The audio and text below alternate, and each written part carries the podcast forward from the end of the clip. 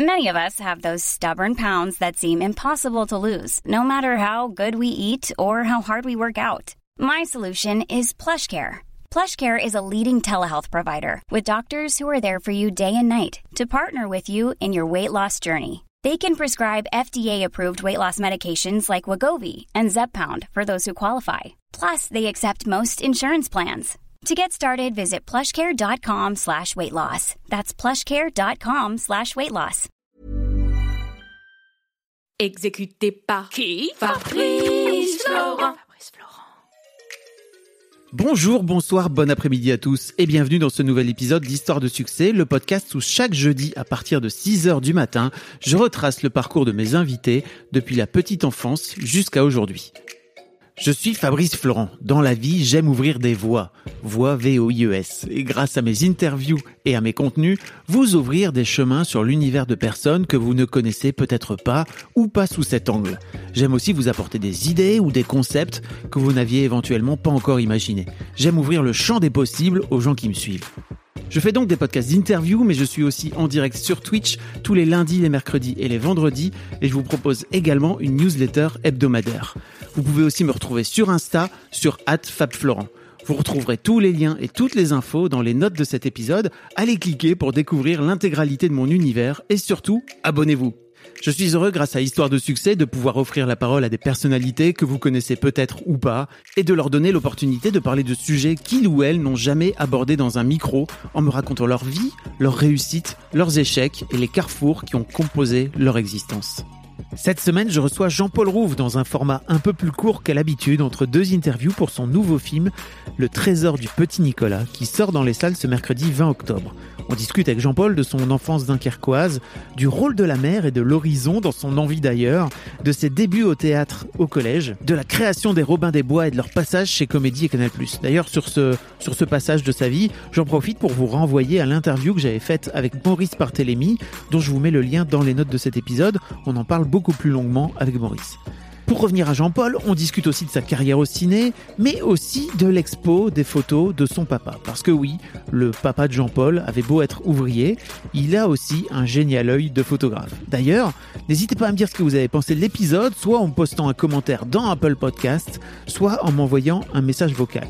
J'ai très très hâte d'entendre vos voix, je vous mets toutes les infos dans les notes de cet épisode. Je vous souhaite une bonne écoute et encore une fois, un grand merci à Jean-Paul pour sa disponibilité. Salut Jean-Paul. Ça va, salut. Ça va Oui, oui, ça va, merci. C'est la course. C'est la pro course, oui. Enfin, c'est la promo, quoi. Donc la promo, c'est toujours comme ça. On, tout est concentré et on, on fait beaucoup, on enchaîne les interviews, ouais. Bon, tu joues dans ce film qui s'appelle Le Trésor du Petit Nicolas de Julien Rapneau. Oui. Et qui est au, qui au, au cinéma euh, là le 21, le, Le 20 octobre. 20 octobre. Ouais. Euh, on, va parler de ton parcours. La première question que je pose à, tous mes invités, c'est à quoi tu ressemblais, Jean-Paul, quand tu avais 7-8 ans? Bon, j'étais un petit garçon euh, assez sage, euh, assez respectueux de ses parents, qui voulait bien faire. J'ai eu une enfance euh, très heureuse, assez solitaire. J'ai toujours été solitaire, à jouer dans ma chambre, restant beaucoup à la maison. J'avais pas beaucoup d'envie de d'activités euh, parascolaires ou des choses comme ça. Ça a toujours été ça. Et j'ai toujours été, étant fils unique, j'ai toujours été dans un milieu avec des adultes. J'ai toujours côtoyé beaucoup, beaucoup d'adultes, sauf à l'école, bien sûr, mais, mais, mais voilà. Donc j'avais peut-être des, des goûts et tout qui étaient déjà plus vieux que mon âge. Ok. Tu veux dire que tu, tu, tu, tu- Bah, au niveau de musique, par exemple, j'écoutais, je me souviens petit, moi, je, je me souviens, ma mère écoutait beaucoup euh, de Brassens, Brel, euh, donc j'ai des souvenirs tout petits d'éc- d'écouter, euh, d'écouter ces chanteurs-là, ce qui est pas courant pour un petit. Oui. Après, j'écoutais aussi des choses. À mon, j'ai petit, on écoutait Pierre Perret, des choses comme ça aussi. Hein. Comment on a une, on a un truc en commun, toi et moi, c'est que moi j'ai grandi dans le Nord. Où ça? À Neuville-en-Ferrin, près de la frontière, Frontière belge, Voilà, d'accord, tu ok, l'as. ouais. Toi, t'es plus sur la côte? Ouais, c'est Dunkerque, ouais. Ça fait comment de grandir à Dunkerque? Qu'est-ce que ça? Moi j'ai un très bon souvenir euh, de cette ville. Après l'avantage peut-être par rapport à toi, euh, même quand on vit dans des villes, dans des petites villes modestes comme ça, c'est que Dunkerque, le gros avantage c'est qu'il y a la mer. Et une ville où il y a la mer, ça change tout. Je pense que psychologiquement, pour euh, pour quelqu'un, ça change tout la mer parce que c'est il y a une sorte de Il y a un horizon il y a un horizon, il y a il y a quelque chose. Donc ça il y a ce petit plus là. Après euh, oui, c'est des petites villes de province et j'ai très vite rê- rêvé euh, de de m'en échapper, même si j'ai eu une enfance heureuse hein. Mais je savais que je ferais pas ma vie là, c'était certain. Comment tu le savais? C'était quoi le Bah, j'avais envie d'ailleurs. T'avais un modèle euh, qui Non, j'avais envie d'ailleurs. euh, je pense que Paris, euh, tout ça, les grandes villes, euh, euh, la culture euh, me faisait déjà envie et rêver. Ouais. tu faisais déjà du théâtre euh, tout petit au collège, c'est Non, ça? au collège, oui, un peu plus tard, oui. Ou au collège, oui. Et oui, oui. co- comment tu t'es pris au jeu? Ça- Ça, je me souviens pas. Ouais. Je peux pas se souvenir. Je me souviens de voir des films quand je suis môme, mais comme tout. Mais de là à faire, euh, pourquoi à un moment j'ai dit tiens, il y avait des cours de théâtre au collège. Pourquoi j'y suis allé? En plus, j'étais le seul. euh, euh, j'étais le seul garçon parce que les cours de théâtre quand t'es au collège, enfin moi à mon époque, aujourd'hui j'en sais rien. C'était c'est que des filles en fait, a que des filles. C'est comme la danse et tout, t'as que des filles. Euh, et donc moi je me retrouve dans un comme ça dans un club de théâtre je suis le seul garçon. Donc ça t'éloigne presque de tes copains parce que t'as pas les mêmes euh, les mêmes les mêmes envies que tes potes quoi. T'as pas envie d'aller faire de foot, t'as pas envie de tout ça, t'as envie de faire du théâtre. Et, comment comment t'as géré justement le fait de d'être entre filles comme ça Non, ça allait, ça, ça allait. Ap- Après, c'est toujours pareil. C'est le, le paradoxe de l'enfance. euh, C'est le paradoxe, c'est-à-dire tu veux, tu, tu veux être dans la masse, tu veux pas qu'on te remarque euh, et tout. Tu veux ça. Enfin, moi en tout cas. Et puis t'as le paradoxe de vouloir aussi faire des choses qui soient différentes. Donc tu navigues entre entre ces deux choses-là. Comment tu fais pour euh, te dire un jour tiens en fait je je, je me tire je me barre euh, je, je, me casse j'ai envie de de me barrer? Euh, non, bah d'abord j'ai fait donc j'ai fait ma scolarité à Dunkerque évidemment. Ensuite je suis parti à Lille pour la fac parce qu'à l'époque il n'y avait pas de fac à Dunkerque. Donc déjà j'allais dans une ville plus grande qui était à une heure de Dunkerque à peu près. tu faisais quoi comme Je faisais information communication lettres modernes. Mais je faisais ça parce que je voulais faire du théâtre, mais c'était pour avoir un bagage pour pour mes pour pour rassurer mes parents. Et ensuite j'ai une amie qui faisait du théâtre avec moi à Dunkerque à Lille et qui est venue à Paris pour s'inscrire au cours Florent. Donc elle s'est inscrite au cours Florent, moi j'étais encore à la fac et je l'ai rejoint euh, euh, pour euh, les vacances de Noël. Parce qu'elle euh, et, et je suis allé euh, assister au cours de théâtre et c'était Isabelle Nanty donc la professeure et je et voilà aux vacances de Noël et je suis sorti du théâtre je suis sorti pardon de la salle de cours et j'ai appelé mes parents euh, évidemment cabine téléphonique à l'époque pour dire bah voilà là j'ai fait une licence j'en peux plus moi de la fac euh, tout euh, je voudrais euh, je veux faire du théâtre ça y est enfin vraiment ça y est laissez-moi faire du théâtre ils ont été super mes parents ils ont dit oui tout de suite tes parents ils avaient un peu peur pour toi c'est ça? Bah oui, ils avaient peur, c'est normal. Hein. Euh, Un, ils avaient peur, et puis deux, mes parents, moi je viens d'un milieu modeste, donc euh, financièrement, euh, la vie, euh, la vie à Dunkerque et la vie à Paris, c'est pas la même. Hein. ils faisaient quoi tes parents comme métier? Mon père, il est, ma mère était mère au foyer, mon père, il travaillait, il était ouvrier, il était au chantier de France à Dunkerque. ok donc ouais gros, Ah bah oui, le gap, il est dingue. Hein. comment ça comment ça se passe les cours Florent c'est là que tu c'est à partir de là que tu commences à rencontrer les tes potes euh, des Robins c'est ça? c'est là où je rencontre d'abord Pef. Alors Isabelle Nanty, première année, c'est notre prof. Je rencontre Pef. Et ensuite, euh, par Pef, parce que j'ai jamais été en cours avec ni Marina, ni Pascal, ni Élise, ni Maurice. C'était des potes de Pef, en fait. Parce que en deuxième année, en troisième année, on n'était pas dans la même classe, il les a rencontrés, enfin bref. Donc c'est comme ça que ça devient des copains. Et c'est Pef qui m'appelle pour dire, bah voilà, avec Marina, on commence à écrire. euh, on avait quitté le Four Flan. Hein. Elle commençait à écrire une pièce, une adaptation euh, d'à peu près Alexandre Dumas. On l'avait fait parce que c'était vraiment d'à peu près Robin des Bois. Et voilà, et il me dit, bah, est-ce que tu veux jouer dedans Euh, Et on commence à répéter, un peu en impro, en tout, et on commence à, à écrire ce spectacle et à faire ce spectacle avec une base de PEF à la base. et c'est un jour Farouja c'est ça qui vient vous Ouais, voir? C'est Farouja qui vient nous voir à Fontainebleau parce qu'on peut pas jouer à Paris parce qu'on n'a pas les moyens de louer une salle. Donc on a un plan à Fontainebleau qui est vraiment une grange euh, toute pourrie. Et nous on est copains avec euh, on est copains avec un acteur qui s'appelle Lionel Abelansky euh, qui qui est un petit peu plus vieux que nous, qui a un an ou deux, je me souviens plus. Et, et- et Lionel, il est, il est déjà jeune prof au cours Florent. euh, il vient de quitter le cours, il est prof, on est copains. Lui, il est copain avec euh, Michel Azanavicius et Serge, donc Michel, le réalisateur de The Artist et tout. Et Michel, évidemment, est très pote avec Farouja. Et donc, ces trois-là viennent, grâce à Lionel, viennent nous voir à Fontainebleau. C'est le hasard, mais c'est dingue hein, de se dire, euh, on jouait à enfin, Fontainebleau, Paris, c'est C'est loin, c'est une trotte, ouais, ouais, bien sûr.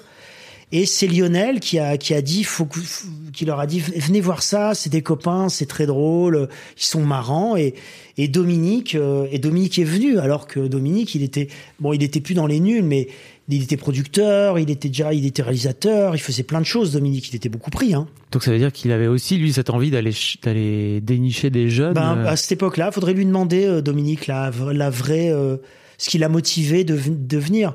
Parce que tu te dis quand même taper 50 bornes en bagnole jusqu'à Fontainebleau, et il est venu. pour voir à peu près Alexandre Dumas. Ouais, pour voir une pièce, c'est pas ce qu'il allait voir du tout, quoi. C'est ouf quand même. hein, Ouais, ça, c'est le, ça, c'est une chance dingue. C'est un, c'est un truc de fou, ça.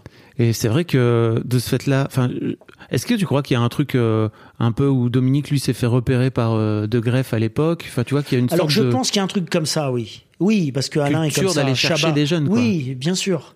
Et puis, je- oui, bien sûr, il y a, il y a ce truc-là. Puis Dominique, peut-être, il était dans une phase de sa vie où il avait envie de produire, envie de découvrir. Il, de- il était jeune producteur, donc il, sûrement il cherchait des, des gens à produire et tout. Voilà, on est tombé euh, et on a eu beaucoup de chance, quoi. Donc vous vous retrouvez sur Comédie? Euh, non, d'abord on a fait la pièce, qu'il a produit la Ah pièce oui. de théâtre à Paris. Ah oui, Ouais. oui. Il a produit la pièce de théâtre. C'est lui qui faisait la promo parce qu'on n'était pas connus. On a joué à 22 heures. On jouait au théâtre de la Gaîté Montparnasse à 22 heures puisqu'on n'était pas connus, donc on pouvait pas jouer à 20h30. Et, euh, et ça a marché. Au bout de 10 jours, ça a marché. Et, euh, et après, on était plein. Il y avait la queue sur le trottoir. C'était dingue. Et c'est Dom qui a fait la promo. Et c'était avant les réseaux sociaux, hein, donc euh, Non, il y avait pas. Non, non. Nous, on avait que non, et c'était la télé pour euh, communiquer. Donc, euh, ceux qui nous ont aidés, c'est euh, donc Dominique, il allait faire les émissions nulle part ailleurs. Un qui nous a beaucoup aidé, c'est Jean-Luc Delarue à l'époque. Jean-Luc était pote avec Dominique et euh, il est venu voir spectacle qu'il a adoré. Il en parlait dans ses émissions et à l'époque, je crois Jean-Luc était sur Europe 1, je crois. Et on avait aussi un mec, alors ça, ça a été important, c'était un jeune mec, enfin un jeune mec qui était jeune à l'époque, qui était sur Fun Radio, qui s'appelait Max. Ah oui, ok. Voilà. Et Max, euh, il faisait le soir. Hmm. Radio il faisait, libre. Ouais. faisait une radio, euh, enfin que les jeunes écoutaient énormément. Et il était venu voir le spectacle qu'il avait adoré. Et il en parlait tous les jours. Et il nous a invités des centaines de fois. Il faisait gagner des places. Et donc les, les jeunes sont venus aussi grâce à Max. Waouh. Ok. Ouais, c'est cool. Donc après vous vous retrouvez sur Comédie pour Et le coup. après, il crée Comédie, Farouche, ouais. Et là, il nous dit, euh, voilà, est-ce que vous voulez faire des sketchs sur Comédie Et nous, on lui dit, bah non, écoute, nous, on sait pas faire ça. On a mis deux ans à écrire une pièce. Des sketchs, c'est tous les jours. euh, on n'a jamais fait ça de notre vie. Il nous dit, mais vous inquiétez pas, de toute façon, personne regarde. Donc, c'est pas grave. Allons-y. C'est pour ça, il a été dingue. Et on a commencé à écrire des sketchs, laborieusement. Et, et c'était pas bon au début. Et Dominique, il nous disait rien. Il disait allez-y, allez-y, allez-y, produisez, produisez. On écrivait euh, euh, et puis un peu à la fois on s'améliorait. Et on écrivait. euh, je me souviens, on faisait la grosse émission tous les jours en direct. Et on écrivait 20 minutes de sketch par jour, ce qui est énorme. Énorme. hein. C'est un truc de dingue. C'est tellement énorme qu'à l'époque, euh, Ça n'existe plus aujourd'hui. Non, il n'y a plus personne qui fait ça, je crois. Euh, euh, mais même à l'époque, ça n'existait pas. Et, et- et il reçoit, on reçoit donc les, donc nos sketchs sont déclarés à la SACEM. Et je sais que la celle qui s'en occupe reçoit un appel de la SACEM en disant vous êtes trompé dans le comptage de des minutes des sketchs. C'est pas possible, c'est pas vrai. Et c'était trop ce qu'on déclarait par mois. Et donc on voilà, et on a fait ça deux ans. euh, comédie, on a fait ça deux ans. C'est hyper crevant, évidemment. T'as pas de vie, quoi. Et après deux ans Canal, avec le même rythme, à peu près le même rythme, ouais.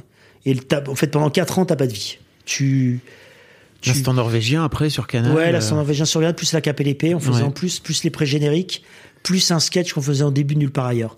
Donc on, on écrivait même, peut-être même plus, je crois, à l'époque sur Canal que sur, encore que sur Comédie. Vous sortez de là, vous avez, j'imagine, appris euh, le métier comme pas possible. Bah oui, parce que t'apprends à écrire déjà, Ouais. t'apprends à, t'apprends à, à pas te poser de questions, à jouer, parce que t'as pas le temps. Tu fais un sketch tous les jours, euh, faut jouer, faut jouer, faut jouer. Donc c'est une bonne école. L'école du direct en plus. Ouais. Donc ça fait que t'as peur de rien, parce que t'as fait, t'as fait 4 ans de direct. Et, et voilà, et puis après on commence à faire du cinoche. Enfin, on en fait un peu à, à l'époque de Ca- Comédie Canal. On commence tous à tourner un peu. Selling a little or a lot?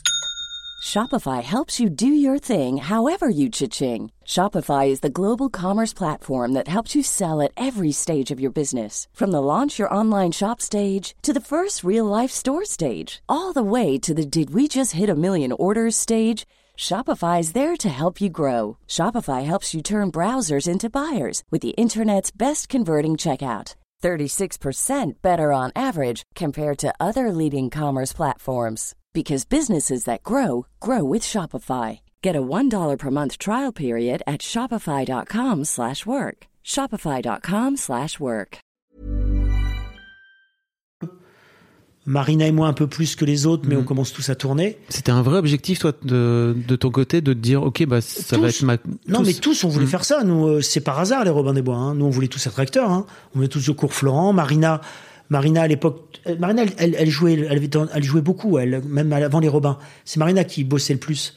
Et elle, était, elle jouait des classiques, du théâtre classique et tout. euh, elle avait commencé très jeune, Marina, beaucoup plus jeune que nous.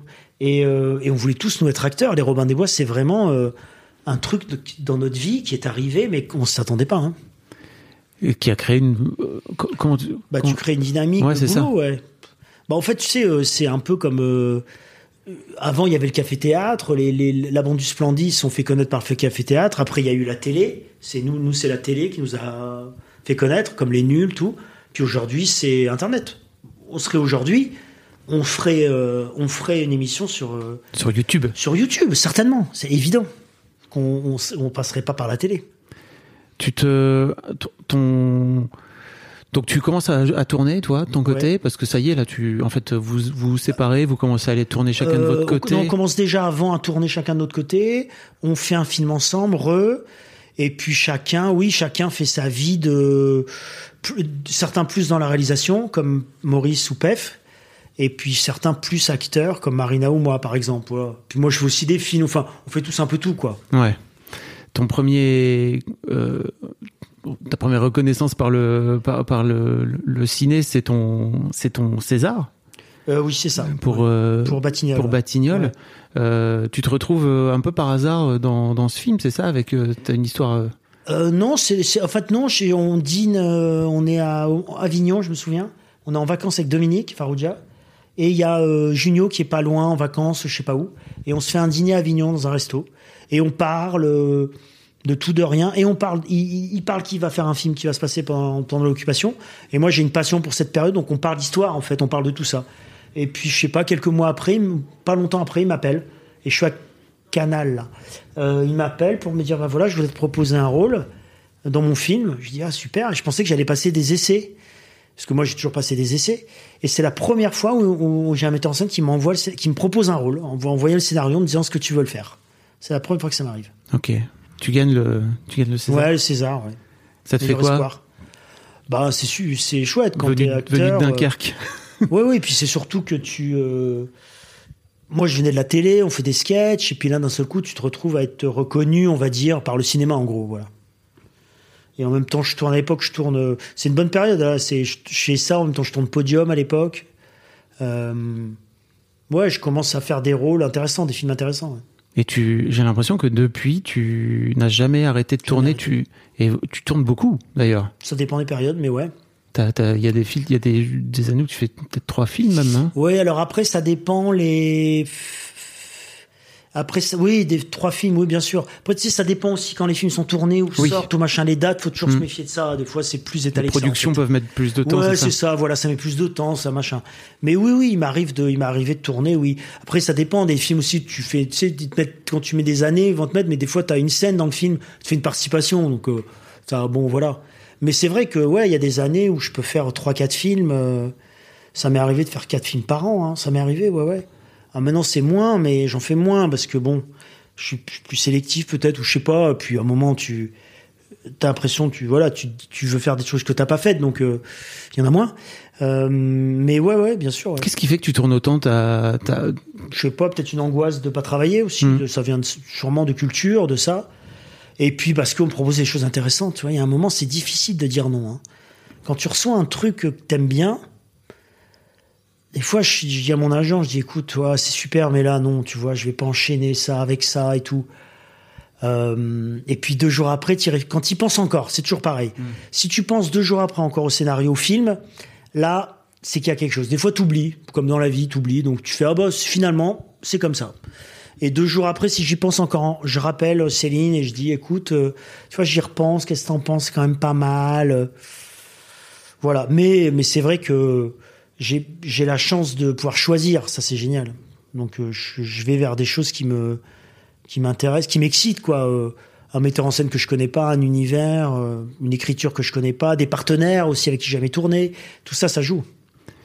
Comment tu, comment tu regardes ton, ton parcours avec le recul Je regarde pas le parcours. Tu regardes, tu regardes pas, tu regardes pas dans le. Non, non, c'est comme il dit Gérard de Depardieu, il dit ça, notre métier c'est faire du vélo quoi. On fait du vélo, bah il faut pas descendre du vélo quoi. Sinon tu descends du vélo, tu retombes, tu tombes. Donc euh, non mais c'est vrai, il a raison. Donc non non mais je je regarde jamais. Non non pas du tout, pas du tout. Des fois, je- tu sais, je, je souvent tu sais tu fais des, des endroits où t'es, euh, tu fais des festivals ou des machins et puis tu sais t'es annoncé Jean-Paul Rouve. Alors nana que vous avez qui a fait nanana et tu sais c'est 10 films. Tu vois ça prend deux secondes, tu te dis putain ouais j'ai fait tout ça quoi. Voilà et tu vois les gens ils t'applaudissent, t'arrives sur scène et voilà quoi. Non mais voilà, non mais il faut pas, tu vas pas, c'est bon, bon. Quand t'es vieux, tu vois, quand t'es, tu peut-être tu pourras euh, après euh, des fois euh, quand euh, non c'est avec mes copains acteurs les films qu'on a fait ensemble, mais c'est comme des souvenirs de, c'est des souvenirs de vacances. Quand je croise Benoît par exemple Poulvord, avec Benoît, ben on- ça nous fait marrer de de se rappeler des, des souvenirs de- du tournage de Podium. Mais c'est plus des souvenirs de, de copains. C'était comment le, le tournage de podium? Devait- c'était un de mes meilleurs tournages. Ouais. Un de mes meilleurs souvenirs de tournage. Ouais, Ouais, une alchimie parfaite entre Yann, Moix, euh, euh, Benoît, euh, Julie et moi. Voilà. Ok. Pas dire mieux. Et puis on se rend pas compte, tu te rends pas compte, tu t'amuses, c'est cool, c'est tranquille. Moi, j'ai pas fait de gros films, jamais fait un gros film, jamais machin. Tu te rends pas compte en fait que tu fais un super film parce que c'est un super film Podium, vraiment. C'est très très réussi. Mais tu, tu des fois tu te rends compte quand tu fais un film que ça peut être une merde, tu peux te rendre compte que c'est pas bien. Puis de temps en temps tu fais ah c'est pas mal ce qu'on fait. Tu sais tu, tu peux le sentir. Là on est dans une inconscience totale. Comment t'arrives à... En fait, euh, je trouve que c'est canon ton parcours parce que t'es à la fois capable de faire des trucs très dramatiques et en même temps, tu vois, de faire Jeff Tuch, quoi. Ouais. Et hum, c'était une volonté de ta part aussi, tu vois, de garder ce truc-là, de garder une Oui, forme- oui, oui, un peu. Bah, c'est aussi d'où je viens. Enfin, c'est ce que j'aime aussi. C'est ce que j'aime au cinéma. Donc, euh, moi, j'aime autant. euh, J'ai toujours, toujours, hein, moi, euh, ado, tout. Moi, j'aime, autant euh, Maurice Pialat que Louis de Funès. Mais vraiment, il y a vraiment. Voilà. C'est mes deux passions. J'aime autant euh, C'est arrivé près de chez vous que. euh, euh, que, que, que, je sais pas, que Tarkovsky ou que. Vraiment autant. Chez mon plaisir, il est, c'est deux plaisirs différents.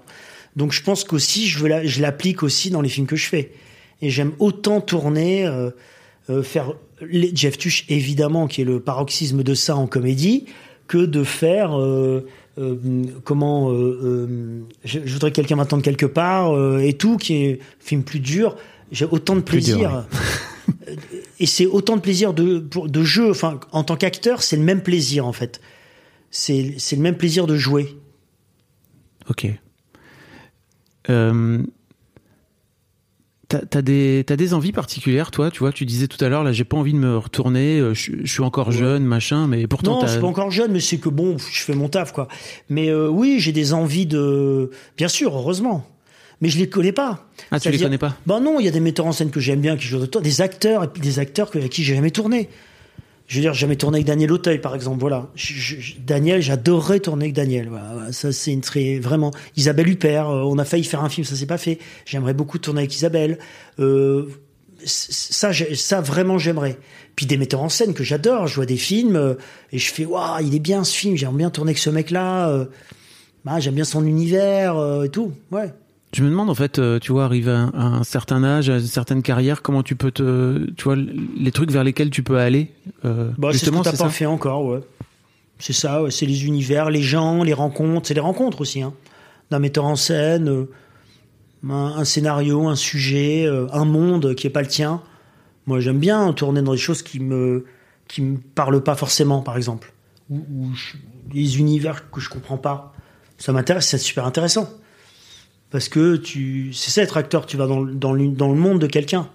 Si tu veux que les gens viennent dans ton monde, bah tu fais tes films. Donc, euh, donc ça, j'adore ça, aller dans des univers que je, que je comprends pas, ou des fois même que j'aime pas forcément. C'est quoi la dernière fois où t'as tourné un film où tu t'es dit tiens je connais pas ça et je vais y aller quoi? Euh, Qu'est-ce que j'ai fait là récemment? Bah, Le film que j'ai fait cet été, Julien Guetta, qui a un, qui a un univers euh, un peu complexe dans sa façon de penser. Là, je vais faire une série, Gérald Eustache Mathieu. Euh, avec qui j'avais fait Poupoupidou et qui fait une série un peu à la à la David Lynch, un peu lynchien. Donc euh, son scénario c'est un peu étrange, des trucs bizarres dans son dans son scénario, des trucs qui sont je comprends rien. Des fois je comprends rien, mais c'est pas grave, ça me plaît. Je comprends rien, mais je lui fais confiance. Il a du talent, donc c'est très bien. Donc tu vois, à un moment t'as un bison qui passe, tu dis ah oui pourquoi il y a un bison? Ok. Je lui demande même pas, il fait fais passer ton bison.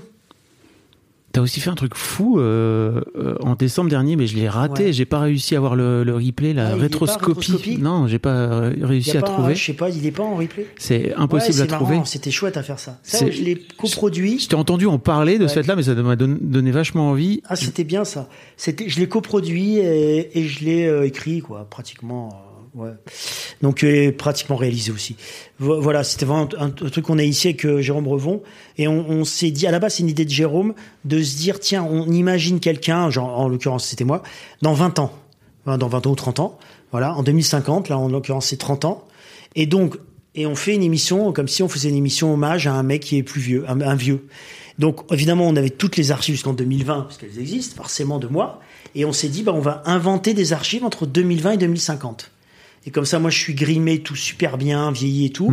Et je raconte ma vie. On mélange donc des vraies archives, euh, des extraits de films, tout, qui ont existé, ou des émissions de télé où je passe. Et on a créé des fausses archives. Donc on voulait faire ce mélange-là. euh, C'était c'était super à faire ça. Très rare de voir un truc un peu bizarre à la télé en ce moment. Bah ouais, c'est des ovnis. Hein. Ouais. Et là, ils vont en faire une. Alors je dis i parce que moi je pourrais pas participer. Ils vont en faire une avec euh, Franck Dubosc. Ok. Ils vont faire une rétroscopie. Donc c'est très bien. Moi je pourrais pas, mais bon. Alors après ces émissions, le problème, voilà, c'est que ces émissions-là, pour que ce soit bien, ça coûte cher à produire. C'est très cher à produire parce qu'il faut que ce soit parfait, la mise, la lumière, la mise en scène, les décors. Les- C'est du et ça coûte cher. C'est du temps. Et malheureusement, la télé aujourd'hui, euh, ils ont plus les moyens qu'il y avait à l'époque que nous on avait, par exemple à Canal, des trucs comme ça. Oui, c'est sûr que vous avez vécu les, les belles années de Canal. Quoi. Ah bah ouais, c'était et puis surtout avec des gens qui nous laissaient le qui nous laissaient la possibilité de tu vois des de greffe, les gens comme ça. Les de greffe, c'était chèque en blanc hein. Vraiment hein. Si ben, Farouch, c'est cette école-là, hein. Mm. c'est tous ces gens-là, ouais. Ça, ça, ça, ça vous donne pas envie, vous, euh, de. Non, tu, tu, tu crois qu'il n'y a plus possibilité d'aller de retourner à la télé pour faire ce genre Oh, de si, truc? bien sûr, on l'a fait pour Là? Rétroscopie. Après, je pense qu'on peut faire des, des, des, des- comme ça, des one shot. Mais ça revient, si ça peut revenir, tout peut revenir de toute façon. Voilà, c'est des cycles, on ne sait pas. Demain, ce qui va se passer. Imagine demain une chaîne, qui- on ne sait pas ce qui va se passer ou peut-être une, on ne sait pas dans 20, dans 10 ans ce qu'il y aura. Est-ce que peut-être la télé existe moins, que Internet devient vraiment important et imagine que des, un, je sais pas, un truc comme euh, Amazon, YouTube ou machin, d'un seul coup dit, bah voilà, on met, euh, on met des milliards euh, d'euros, de dollars euh, sur des jeunes pour qu'ils fassent des émissions, qu'ils fassent des nouveaux produits, avec en se disant, on veut de la quali, ça coûte ce que ça coûte, on veut de la quali. Pourquoi pas? Il y a peut-être un mec là qui aujourd'hui, euh, demain, est nommé chez Amazon France parce qu'il a grandi à Canal. Parce que le mec, c'est sa culture. Il a grandi, à- il a grandi en regardant Canal. Il a grandi comme ça. Et il se dit, moi, maintenant, j'ai le pouvoir. Je veux faire ça. On sait pas. T'as une info? Non, pas du tout. C'est, c'est un rêve. Mais Ouais, je ouais. pense qu'il y en a des mecs comme ça. C'est sûr. hein. Hmm. Euh, je, je voudrais te parler de, de, de l'expo que tu as, lancé Ouais. aussi, qui était très personnelle, si j'ai bien compris. Tu as retrouvé des photos Ouais, de ton père, c'est ouais. ça? Ouais, des photos fou. de mon père, des diapos, en fait. Les diapos des années 60, fin 50, début 60, qui étaient dans une valise à la maison. Et puis on a commencé à les regarder, donc il y avait beaucoup de trucs de famille qui n'ont pas d'intérêt autre que la famille. Des baptêmes, des communions, enfin tu vois, on a Mm. tout ça. hein. Euh, et, et quand j'ai commencé à regarder ces diapos, j'en voyais qui étaient vraiment bien, où il y avait un cadre, un regard, des sujets, quelque chose où tu dis, tiens, c'est pas mal. Voilà, ça sort du cadre familial. Et j'en commençais à regarder tout, parce que ma mère en avait pas mal. Et j'en ai commencé à en sélectionner. J'en ai montré à des copains euh, qui sont photo- soit photographes, qui, sont, qui ont des galeries, enfin qui sont un peu dans l'art. Et je leur ai dit, euh, voilà, même pas, j'ai pas dit c'est mon père, on s'en fout. Je dis regardez, vous, vous trouvez pas que c'est pas mal Ils me font ah ouais, il y a un truc. Et de fil en aiguille, bah, on a fait une expo euh, qui en ce moment là euh, dans le 11, dans le 11e, pareil que Jérôme Revon, c'est une co c'est un- un- une rencontre en fait de deux artistes et donc voilà donc j'ai fait faire des tirages et tout et, ça marche bien c'est chouette quoi les, puis il y a même des gens enfin je voulais que ce soit en vente les photos pas pour gagner de l'argent Mais je trouve que symboliquement, c'est important. Je vois pas juste une expo pour dire, ah bah oui, des belles photos. Non, il y a un rapport, euh, ouais, ok, commercial aux choses. Ça leur donne la valeur aussi. Et il y a des gens là qui passent dans la galerie, je reçois des, appels en disant, bah voilà, celle-là, on en a vendu une. Et je trouve ça important. Mais l'idée de. Ça, ça, ça donne du poids, voilà. Qu'est-ce que. Pour, pourquoi tu avais envie de, de ressortir les, ces- les photos de Je sais ces pas, peut-être peut-être parce que mon père m'en a jamais parlé, qu'il faisait ça, et puis peut-être peut-être que c'est un chemin. euh, Après, c'est c'est l'histoire que tu te fais. hein. Moi, je sais pas pourquoi je fais ce métier. Donc, je me dis, je me dis, euh, tu sais, quand tu fais un métier un peu hors norme, euh, qui est une sorte de vocation, hein, tu te dis, mais pourquoi il y a personne qui m'a jamais initié à ça? Euh, Alors, est-ce que ça naît moi? Peut-être. Ou est-ce que la, le fil, il existe déjà avant?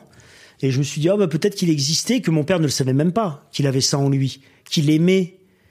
Enfin, même pas qu'il aimait, qu'il euh, que quand il faisait, quand il prenait une photo, c'était intéressant. C'est-à-dire qu'il avait un don entre guillemets. Et donc je me dis, bah oui, c'est peut-être ça, et que peut-être pour ça que moi, je- maintenant, je fais des consciemment, je je le fais consciemment maintenant. Il est toujours là, ton père? Ouais, il est toujours là, il est venu à l'expo et tout. Qu'est-ce qu'ils en dit? Bah, il était ému parce que mon père, c'est un ouvrier. Hein. euh, Mm. Il a, il a jamais eu la prétention de quoi que ce soit. Il a toujours travaillé dans sa vie. Il s'est retrouvé au chômage à 50 balais. euh, Il a, il a une vie très simple, très honnête, très tout. Et là, de se retrouver à une expo Dans Paris, à dans 11e. Paris, il était un peu. euh, en plus, j'ai la chance d'avoir des amis qui sont venus euh, et des amis. euh, j'ai des potes proches qui sont un peu pas co- connus, ouais, Ouais. tu vois. Et donc après, il les connaît mon père, hein, parce que c'est quand même des copains. Mais, mais tu vois, il y avait. Bah, moi, je suis pote avec François Hollande. Donc il y avait François qui est venu par amitié. Et donc, et donc mon père qui commence à faire l'expo de ses photos avec François Hollande. tu vois le truc qui veut rien dire. C'est surréaliste en fait. Et lui, il reste très, euh, c'est un peu comme un poisson dans l'eau. Il s'adapte très très vite au milieu dans lequel il est. Ah ouais. Oui, oui, il est, il est pas, il est pas si impressionné que ça finalement par tout ça. C'est, c'est, j'ai, j'ai remarqué ça là. Je me suis dit, non, finalement, moins, moins impressionné que moi je pourrais l'être dans une situation qui où j'ai pas, euh, où j'ai pas les codes. T'avais jamais vu ça chez ton père? Cette, cette capacité à s'adapter, Enfin, justement? pas à ce point-là, parce que j'avais jamais été confronté à une situation aussi, euh, aussi, aussi extraordinaire. Alors peut-être c'est parce qu'elle est extraordinaire.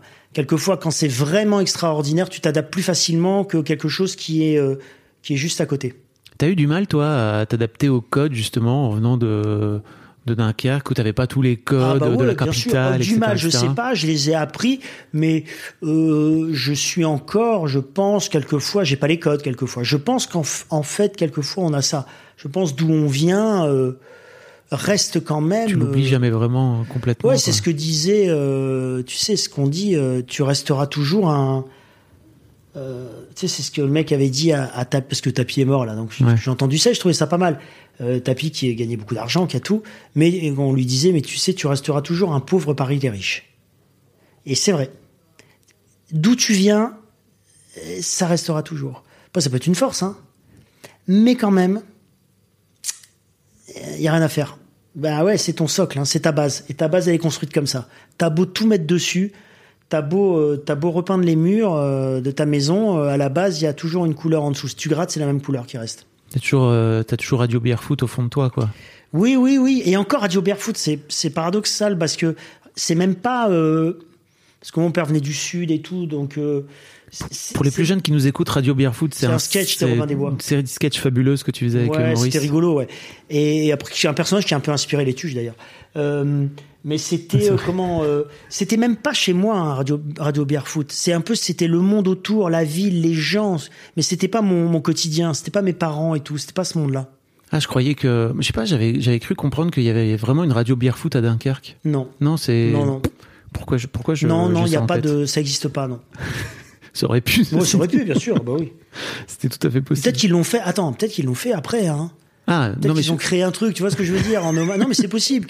C'est possible. Je sais pas, j'avais un pote qui vivait à Dunkerque qui m'a dit, mais moi, j'ai, moi, j'avais Radio Barefoot euh, près non. de chez moi. Non, non, non. je me suis vrai. dit, ok, bah, si ça Non, tombe, ça existe pas. Jean-Paul, il connaissait. Non, quoi. non. C'était Radio Corsair, la radio de Dunkerque. Ok. Elle s'appelait.